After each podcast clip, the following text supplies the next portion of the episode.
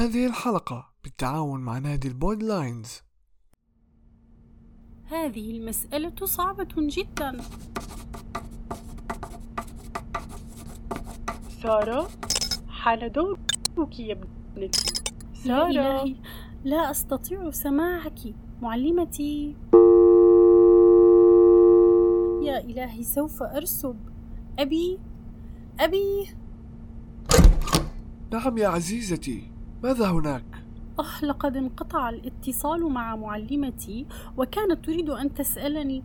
يا إلهي، لا أريد أن أرسب أبي، أرجوك. لا تقلقي، سأكلم شركة الإنترنت ليجعلوا الشبكة أقوى.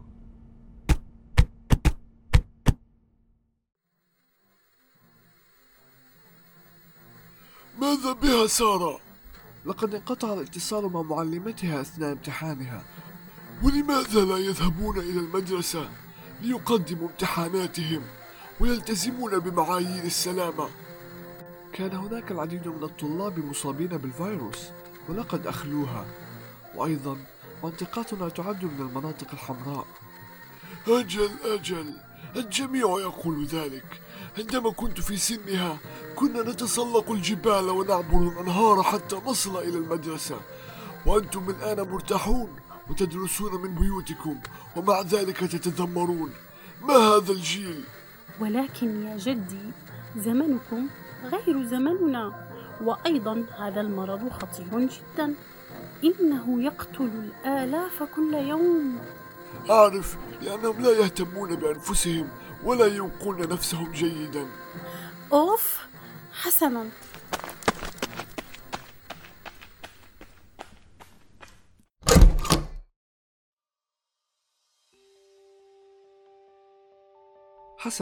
لقد تكلمت مع شركة الإنترنت وقالوا لي أن الإنترنت جيد الآن.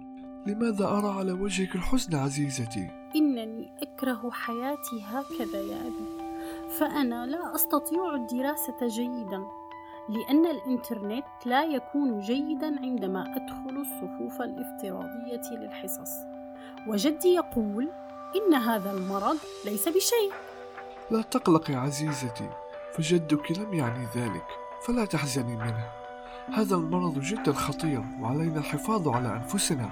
أعرف يا أبي، ولكني اشتقت للمدرسة، اشتقت للذهاب صباحا إلى مدرستي حيث أمشي في الشارع مع أصوات زقزقة العصافير وأصل إلى بابها الملون، وهناك أقابل أصدقائي ومعلماتي. إنني فقط اشتقت لهذا الشعور. أعرف يا بنيتي، ولكن مع أن هناك عيوبا في التعليم عن بعد أيضا هناك فوائد، صحيح؟ نعم صحيح يا أبي، لأنني أستطيع الدخول إلى دروسي بضغطة زر فقط وبسهولة وسرعة. هذا صحيح، لأنك الآن تتعلمين في البيت فلا يضيع وقتك في طريق الذهاب إلى المدرسة، بل يمكنك الآن متابعة دروسك بسهولة واستثمار وقتك فيها بدل الوقت الذي كان يضيع في الطريق إلى المدرسة. فهناك بيت شعر يقول: كم عز أقوام جنوا من وقتهم، أغلى الثمار فهم به أحياء، وهنالك من ماتوا بقتل زمانهم ظلوا وللعمر الكريم أساءوا.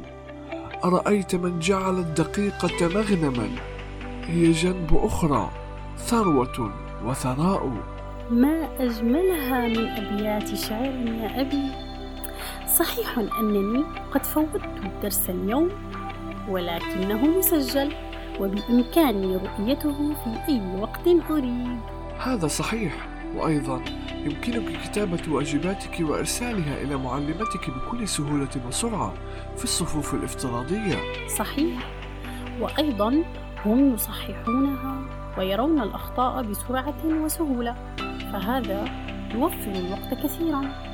أجل، أحسنت، ولكن لا تنسى أيضا أن بالتعليم عن بعد أصبح المعلمون يقدمون المعلومات بطرق حديثة وأكثر إبداعا. هذا صحيح يا أبي، فمثلا معلم الأحياء قد شرح لنا جسم الإنسان عن طريق شرائح صور تعرض، وكل صورة يشرح لنا بها بالتفصيل. جميل حقا، ولكن بعض الأساتذة يستهترون في شرح تعليمهم في الصفوف الافتراضية يا أبي.